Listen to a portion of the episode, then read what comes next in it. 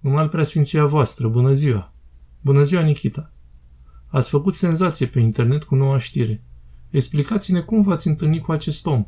A venit el la înalt preasfinția voastră sau l-ați abordat primul?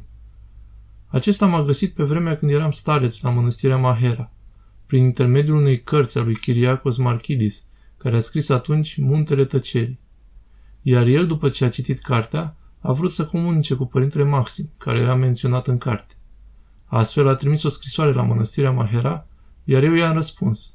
Și așa am început să comunicăm prin scrisori. Atunci era în închisoare, nu-i așa?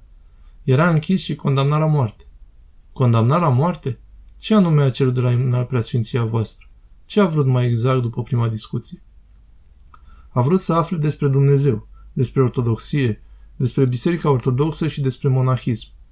M-am temut la început, nu știam ce să-i scriu. Mi se părea straniu să primesc scrisori de la un condamnat la moarte din Arizona.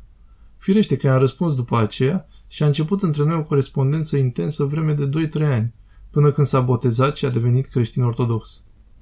Ați avut ocazia să-l vizitați până acum de două ori? Am fost de două ori la închisoare, în Arizona, și l-am văzut. De două ori în Arizona? A treia oară nu v-au permis? Atunci nu m-a lăsat guvernatorul să-l vizitez.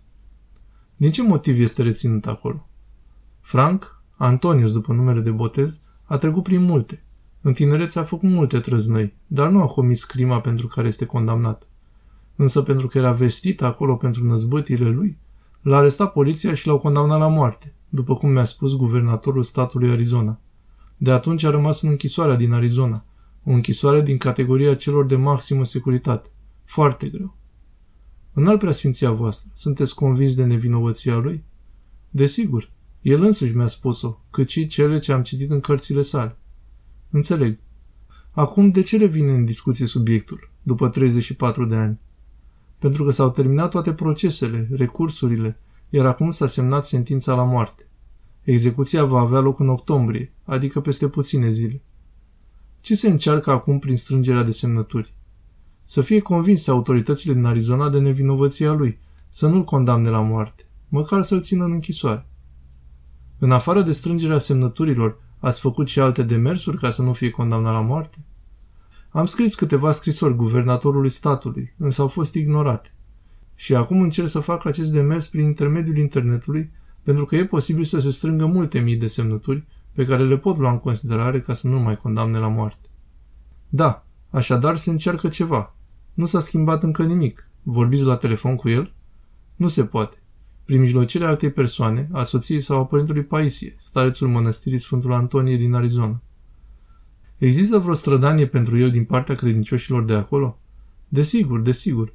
Antonie este un membru deosebit al comunității ortodoxe de acolo și merge des părintele Paisie, egumenul mănăstirii Sfântul Antonie, și îl vede și îl împărtășește și vorbește permanent cu el. De la organele de resort din Arizona nu a apărut nicio mișcare care să arate că se mai gândesc, că o analizează din nou sau mai studieze. Nu există ceva care să schimbe datele actuale ale problemei? Nu avem ceva încă, Nikita, nu avem ceva încă. Vă dați seama că este un caz care șochează. Un om din Arizona se luptă de 34 de ani să dovedească nevinovăția sa și acum e un pas înaintea morții în al preasfinția voastră. Este într-adevăr foarte emoționant și eu m-am emoționat și m-am șocat foarte tare, văzând că e ținut atâția ani într-o închisoare de înaltă securitate și cu toate astea să-și păstreze trezvia, limpezirea minții sale și are zeci de ani, trei decenii și jumătate, de când e total izolat într-o celulă de închisoare. Extraordinar. Și a găsit această carte, corect? Da. Și astfel a ajuns aproape de dumneavoastră. E o mare încercare pentru acest om. Să vedem ce sfârșit o să aibă. A fost ușor să-l convinge să se boteze creștin? Sau simplu din dialogul pe care l-ați avut s-a convins singur? Nu am încercat să-l conving. El singur a fost încredințat din ce a studiat. A cercetat mult, a citit foarte multe cărți și a ajuns la concluzia că Biserica lui Hristos este Biserica Ortodoxă, cerând singur botezul. Eu nu am făcut nimic deosebit. Am înțeles că și din apropiații lui s-au convertit. Soția lui. A, soția lui. Doar soția lui, căci nu avea alte persoane apropiate. Câți ani sunt de când l-ați vizitat în Arizona? Prima dată am fost acum 10 ani, a doua oară acum 5 ani și acum un an a treia oară. Atunci guvernatorul nu mi-a permis să-l văd, pentru că fusese condamnat definitiv la moarte și nu lăsau pe nimeni altcineva să-l vadă, cu excepția soției. În al preasfinția voastră, în ce condiții trăiește acolo? Condițiile sunt foarte grele, înfricoșătoare. Se poate spune că sunt fără cusur, lumește vorbind, însă groaznice în esență.